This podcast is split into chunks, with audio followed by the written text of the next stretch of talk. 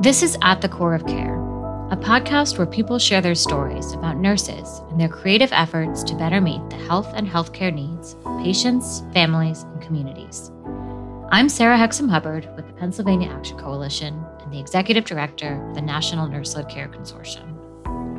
We're closing out our special series, Taking Stock of the COVID nineteen Pandemic, with Letha Joseph and Adeline Kline. They're members of our Vaccine Confidence Advisory Committee, and we'll talk about the importance of relationship building with community members to help promote health and wellness goals.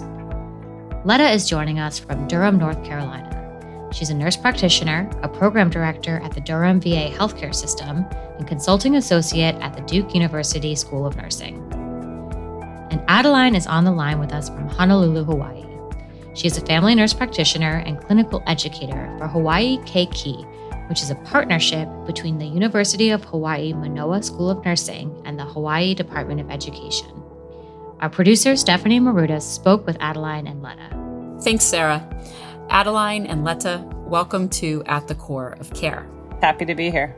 Thanks for having us. We've heard that the federal government is considering lifting the COVID nineteen public health emergency, and you both have been involved with the Vaccine Confidence Advisory Committee at the National Nurse-Led Care Consortium, and we'd love to hear why you both got involved. Letha, could you lead us off? You know, the Vaccine Confidence Advisory Committee of N N C C, I think that was one of my highly productive professional ventures. So the COVID nineteen pandemic, it created unique needs. Of course, we knew the patient needed support, community needed support, and every area was affected. However, support for the professional community, it was a significant need. And from the beginning of the pandemic, I was involved in activities including educating healthcare professionals on emerging best practices for pandemic management, as well as resilience strategies. And once the vaccine became available, improving vaccine acceptance became an additional focus. As a nurse practitioner working with older adult population, a patient group that was disproportionately affected by the pandemic. Vaccine acceptance, getting more and more people vaccinated, that became my primary focus. So the Vaccine Confidence Advisory Committee, its mission and its goal, that really aligned with my interest. Thank you, Letha, for sharing your perspective. And Adeline, what about for you? So it's interesting, you know, thinking about the close of something, right? Because there's this implication of an end. And so what we know really is COVID nineteen is here to stay. As we move into the world of endemic versus pandemic, it feels as though we're going to smooth life out a little bit, which I don't know that that's happened, but, you know, we're all trying the best we can. What I really appreciated about the role with the Vaccine Confidence Advisory Committee was being connected to all these people across the country and hearing the similar challenges and how they played out in different geographical areas. Like, it may have been a different patient population, but, you know, we still had the same conversations around trust, around safety, around efficacy, and being able to come to the table and provide high quality evidence and the latest research and the upcoming updates were just invaluable in a time where information was flying heavy from every direction. And it was really nice to have a really solid grounding source and connection that I could then bring back to my colleagues and the community we serve here in Hawaii. What I'm hearing is having this group that can vet information, be supportive, provide resources, and something that we've heard throughout our series is the word trust and how to cultivate that within the health community and for people to get vaccinated. And I, I wonder, Letha, a lot of your interest over the course of the pandemic has been focused on how to motivate people to get vaccinated. And so from your perspective, can you tell us some key considerations that you've studied along the way, especially since you have a journal article out on this topic now? Yes, Stephanie, that's an area of my interest. And I did some work on vaccine hesitancy and improving vaccine uptake. And I was able to reach a national audience using different platforms. And we all know that vaccine hesitancy is not a new phenomenon. And, you know, we hear about the comeback of vaccine-preventable diseases, including the measles and the polio. And also, we see every year the resistance to get annual flu shots. And we know these vaccines are not new. They are familiar vaccines, but still there is vaccine hesitance. Then what happened with uh, COVID nineteen? There was a surge in misinformation about the disease. So when a new vaccine, which came probably the so-called record time, the misinformation and the skepticism, everything existed. So the COVID vaccine acceptance, we cannot expect that to be an automatic process for people to wholeheartedly get it. Now, speaking of vaccine hesitance alone, we tend to label people who belong to minorities as historically vaccine resistant. We categorize people and then we forget about them because we don't want to get to the root of the problem. We just mentioned about the big word trust. That is exactly I want to highlight here. So as we explored the factors which are leading to vaccine hesitancy, we realized that people's lack of trust is the central issue.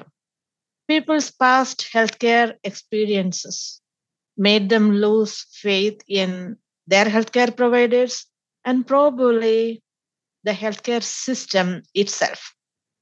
And we might think they are referring to historical experiences and uh, mistrusting the system. No, the person in front of you, they had experiences which are not very pleasant. They have experienced discrimination.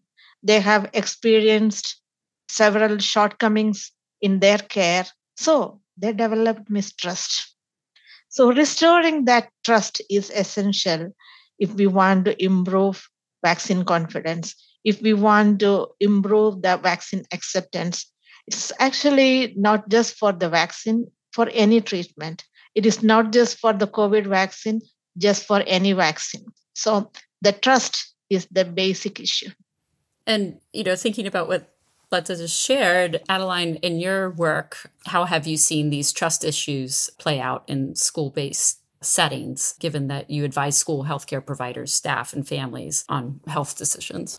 Yeah. So Letha, I love that perspective because I think you're right. It does come down to trust. And what's so interesting in medicine is so often it's this pre- planned visit, right? You have a doctor's appointment or a nurse practitioner, you see a P A, you go in.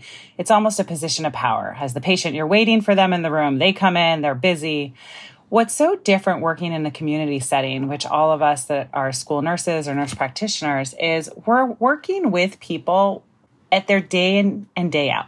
So the students go to school, the teachers come to work, the front office staff, the custodians, the cafeteria, along with the communities that surround our children. So here in Hawaii, often it's parents or aunties or uncles.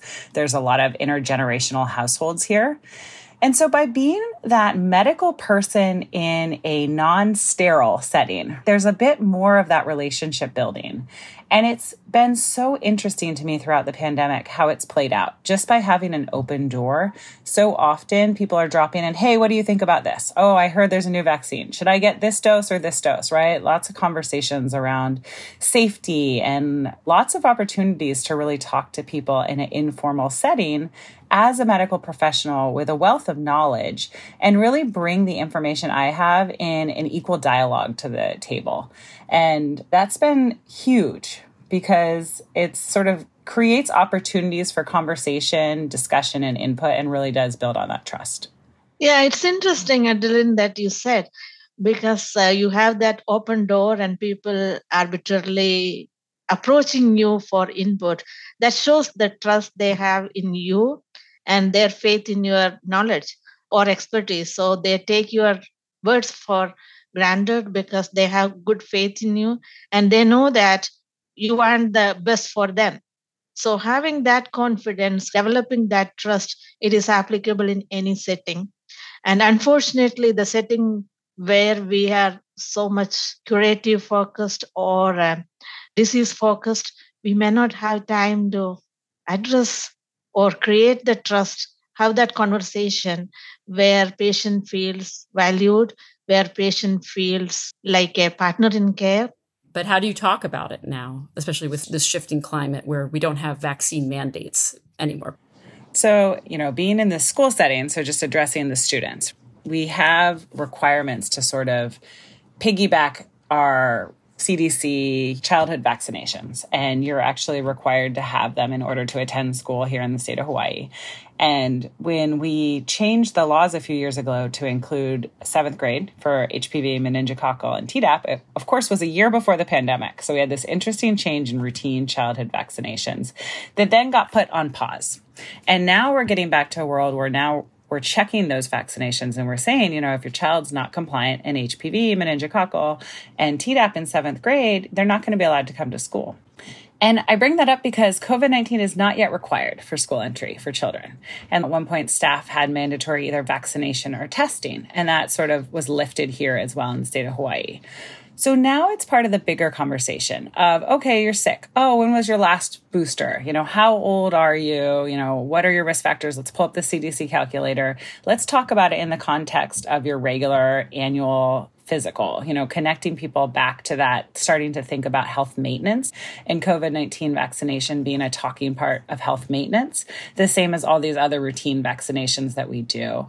And Letha, I just want to touch back on your conversation around, you know, not novel. I had that conversation so many times where I was like, no, really, this technology actually was developed at University of Pennsylvania and it's been there, you know, we tried it for all these other diseases. And I would describe it to people as, think about what we could accomplish if we were always allowed to cut through the red tape.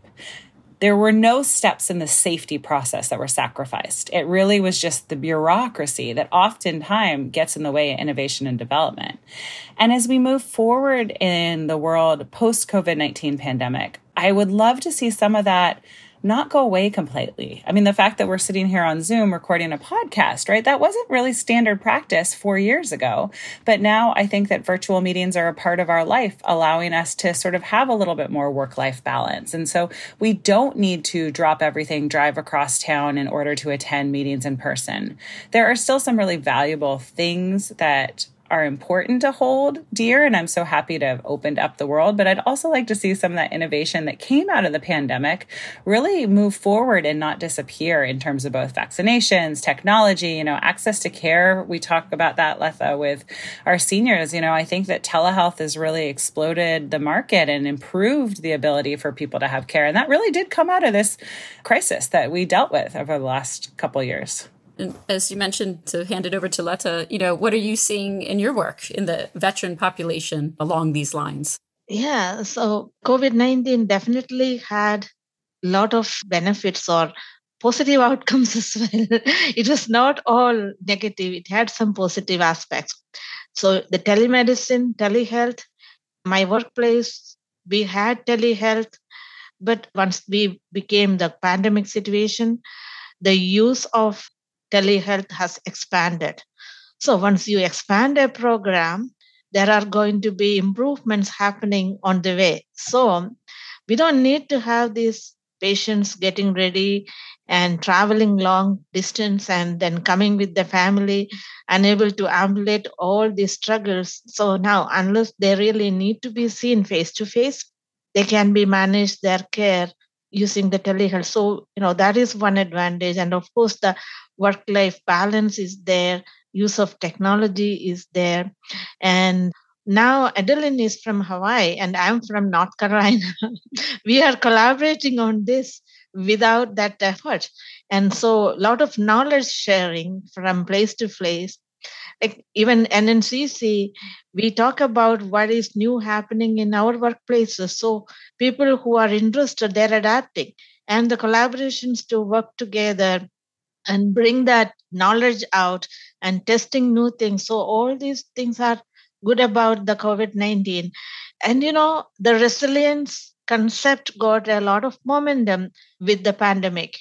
The burn down or burnout, whatever we call that, that distress was not new.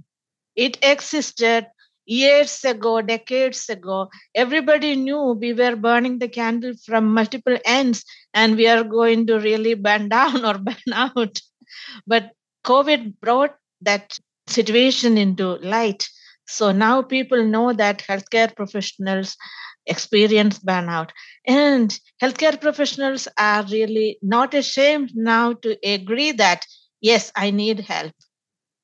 And a lot of resources came up for healthcare professionals. And then we started looking into workplace safety and workplace support. So now, rather than asking people to be resilient, we need to create the workplaces conducive for healthcare professionals, supportive for them, so they won't have to think about their burnout and resilient strategies as much.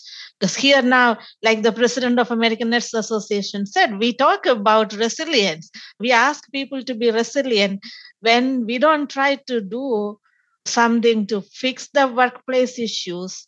We can't expect people to be resilient. So a lot of new dimensions focuses came out because of the pandemic. These are not new issues, but these issues got recognition. So once we recognize these problems, I think we are going to do something about it. Yeah, as you indicated, this was a time of a lot of turning points. And like Adeline said too, you know, how do you keep some of these innovations going forward? What did you both learn in terms of messaging around vaccine confidence? As you both mentioned, obviously there are previous vaccines to talk about, but what did you find that worked? You know, I wish there was like a one-word answer to this, right? What what we found out what worked is that it is a ongoing, I think it comes back to that root of trust, because it's always having that ability to be open and have those conversations and try and hold that space without judgment, which can be very hard, because when you have something that as your training and your medical background, you go, this is amazing. Like everyone, everyone, I want to protect you. I want to protect my family. I want to protect the community at large. Part of you sort of wants to pick people and shake them and say, why wouldn't you get this? And that's the human part. But from the healthcare provider side, it is reasonable to have fear and mistrust. Anything that's new, it's human nature. So I think patience, I think time, I think meeting people where they're at, not trying to force opinions, because as we all know, the second you just start spouting facts and you don't hear what a person's concerns are, they shut down and they're not going to listen to you. So it doesn't help for me to just give you all the facts in the world if you have already made up your mind. What I need to do is create that open space where you can continue to have dialogue and discourse and conversation. And it's challenging. I think that informal messaging on the walls, I think that that formal messaging in media posts and newsletters. I was pregnant when I got my first COVID, actually the first series, I was pregnant for both of them. And I would tell people that, right? And then after my daughter was born, I would show pictures of her. And so just to really reassure that not is this only something that as a healthcare professional, I believe is safe, and I believe all the research, but I also personally have walked the walk and talked the talk and done it with all of these other extraneous circumstances, and want to encourage you to feel comfortable asking me your concerns, because concerns are valid. And sometimes people still say, no, I'm not getting it. And you just got to meet them where they are. Yes, Adeline, you're right. We have to meet them where they are. So that is my part of the messaging also. There is no one-size-fits-all concept here. Messaging needs to be individualized. I generally go with health belief model for crafting my message.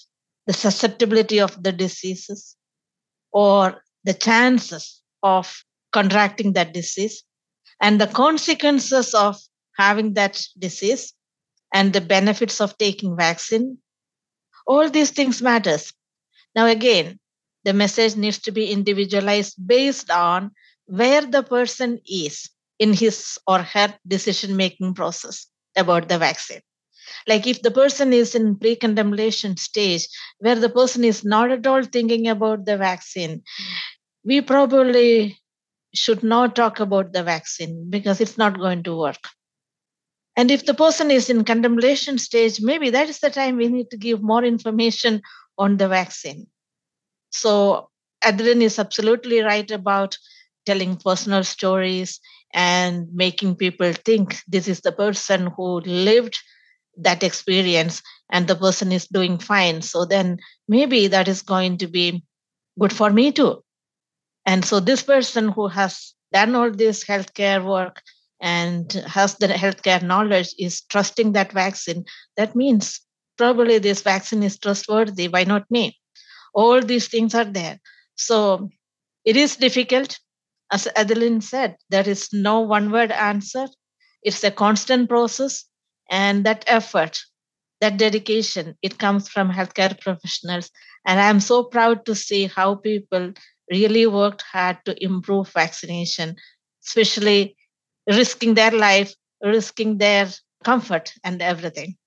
Both of you have been talking about the theme of relationship building, cultivating trust, and it's interesting to consider that you could have had moments when the patient said, I'm not ready, I'm not there yet. And when we were preparing for this interview, Letha, I think you shared about the importance of being heard, because you want people to come back and keep engaging with their health and wellness. So if there's anything you wanted to say to that. It's an important concept. And it's the most important part of vaccine conversation. If we make the patient feel that we have an agenda and we are working to get it established, we will probably have more resistance because our vested interest can make the patient suspicious. So my approach is always that of the motivational interviewing. Any vaccine refusal or any resistance to any type of treatment recommendation, I consider it as an opportunity to explore the underlying problems. If they are even mentioning a misinformation about vaccine or misinformation about COVID, it is not just that misinformation. What is making them consider that misinformation over the healthcare professional's recommendation? That is that mistrust. Maybe they heard it from even more trustworthy sources like their friends, their family, or their favorite football player, or their favorite actor or actress. These people, they have influence in them. So they have trust in these type of celebrities over the healthcare professionals because they don't have that much trust in healthcare professionals. So again, we are coming to the core problem of lack of trust. So as I mentioned earlier, their lack of trust originated from their previous experiences. So if that patient is in that pre-contemplation stage, not even considering the vaccination because the person doesn't believe in vaccine or the person doesn't believe that that vaccine is safe, now my focus is shifting from encouraging the person to take vaccine to sitting down, talking to the person, finding out what is actually bothersome. How was his previous or her previous healthcare experiences, whether there are some unmet needs, whether there are certain hurt feelings. So developing that trusting relationship, that is the most important. So vaccine conversation is not a one-time encounter. It is a process. It might take several encounters before we are successful. But if we get successful, probably this person is going to be one of the best people who can convince other people who have skepticism. How about for you, Adeline? Yeah, I mean, I think, you know, we've talked a lot about trust, right, and building those relationships. I've had many different fields in healthcare. So I've worked in I C U, I've worked in urgent care as a nurse practitioner, and now in the school setting. And I just keep thinking back to patients I saw that maybe the first time they saw, they didn't know me. They didn't trust me. They didn't know who I was. They didn't know if I knew what I was doing.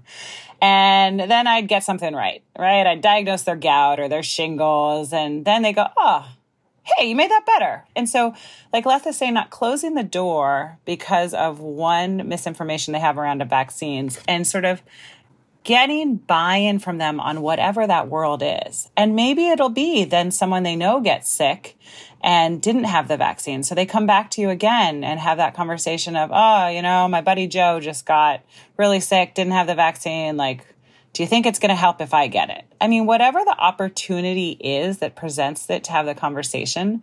The other approach I always took was just being consistent, regardless of your age, race, gender, what you were in for, sort of asking that question. Have you had your COVID nineteen vaccine? Okay. Do you want to talk about it?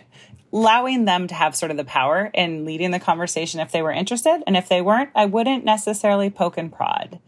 With our students, where it's interesting sometimes is if you have two family members that disagree that have access, because under eighteen, right, you need permission from a guardian. So we did have situations where maybe one guardian wanted to get the vaccination and the other didn't, and that was the one who won out. And so those conversations I found a bit harder to have, both from a healthcare perspective as well as a family perspective, because one, you want to do what's right, you want to share the information, and you want to protect our most vulnerable. So to see a younger child not get coverage due to parental beliefs, those were a little bit more challenging. And I don't have an easy answer for how to approach them. But I think, again, just remaining non-judgmental, open door, and sort of just very factual. So it's just like smoking. Do you smoke? Do you vape? Okay, you know, that's really bad for your health. And hopefully that over time, they hear that message enough from trusted sources of individuals that they're going to come back and go, you know, I've heard you. Like, I really want to get that vaccination, or I want to talk about it, or I really want to quit vaping, right? All of these big picture things that play out in our health over the long term. Because we are, at the end of the day, the health experts. I mean, that's why we went to school, and our Our onus, or we would say in Hawaii, our kuleana is to help these people, right? We don't do it just for a paycheck. I don't know anyone in medicine that went into medicine because they just want to get paid well. It's because we have a bigger goal, and that really is to help and serve. Yeah, I really like that bigger goal, the purpose approach from Adeline. The purpose makes us going. I also wanted to add what Adeline said, like, maybe a patient is talking to us about a misinformation, or even refused the COVID vaccine, and next we are hearing he was really sick with COVID. So now he is back to the clinic. We need to be really compassionate and supportive, never be trying to bring back the previous conversation and make the patient feel ashamed. As we come to the end of the show, just would like to open up to both of you, whether you have any final thoughts to share. Adeline? Thank you for listening to us. First of all, I know it can be tiring to hear about COVID nineteen, COVID nineteen vaccination, and just really reflecting on the fact that at this point, it's a picture of bigger health. So along with your vaccination, what are you doing both as a medical professional to take care of yourself, finding that time to prevent that burnout, getting outside, exercising, spending time with family, and then staying vigilant yourself. You know, I really have to stay vigilant on reminding myself to check the C D C booster calendar. It's really a useful tool to go on and see what the current recommendations are.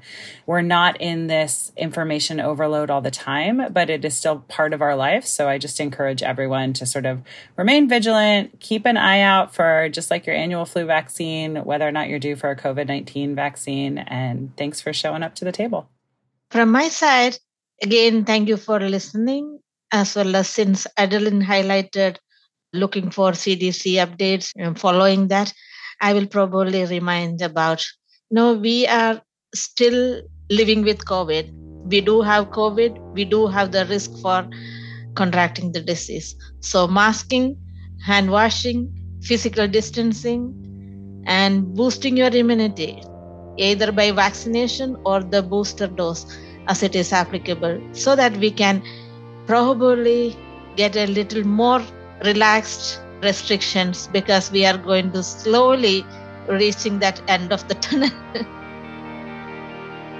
Well, thank you, Adeline and Letha, for joining us on At the Core of Care. Thank you. Thank you.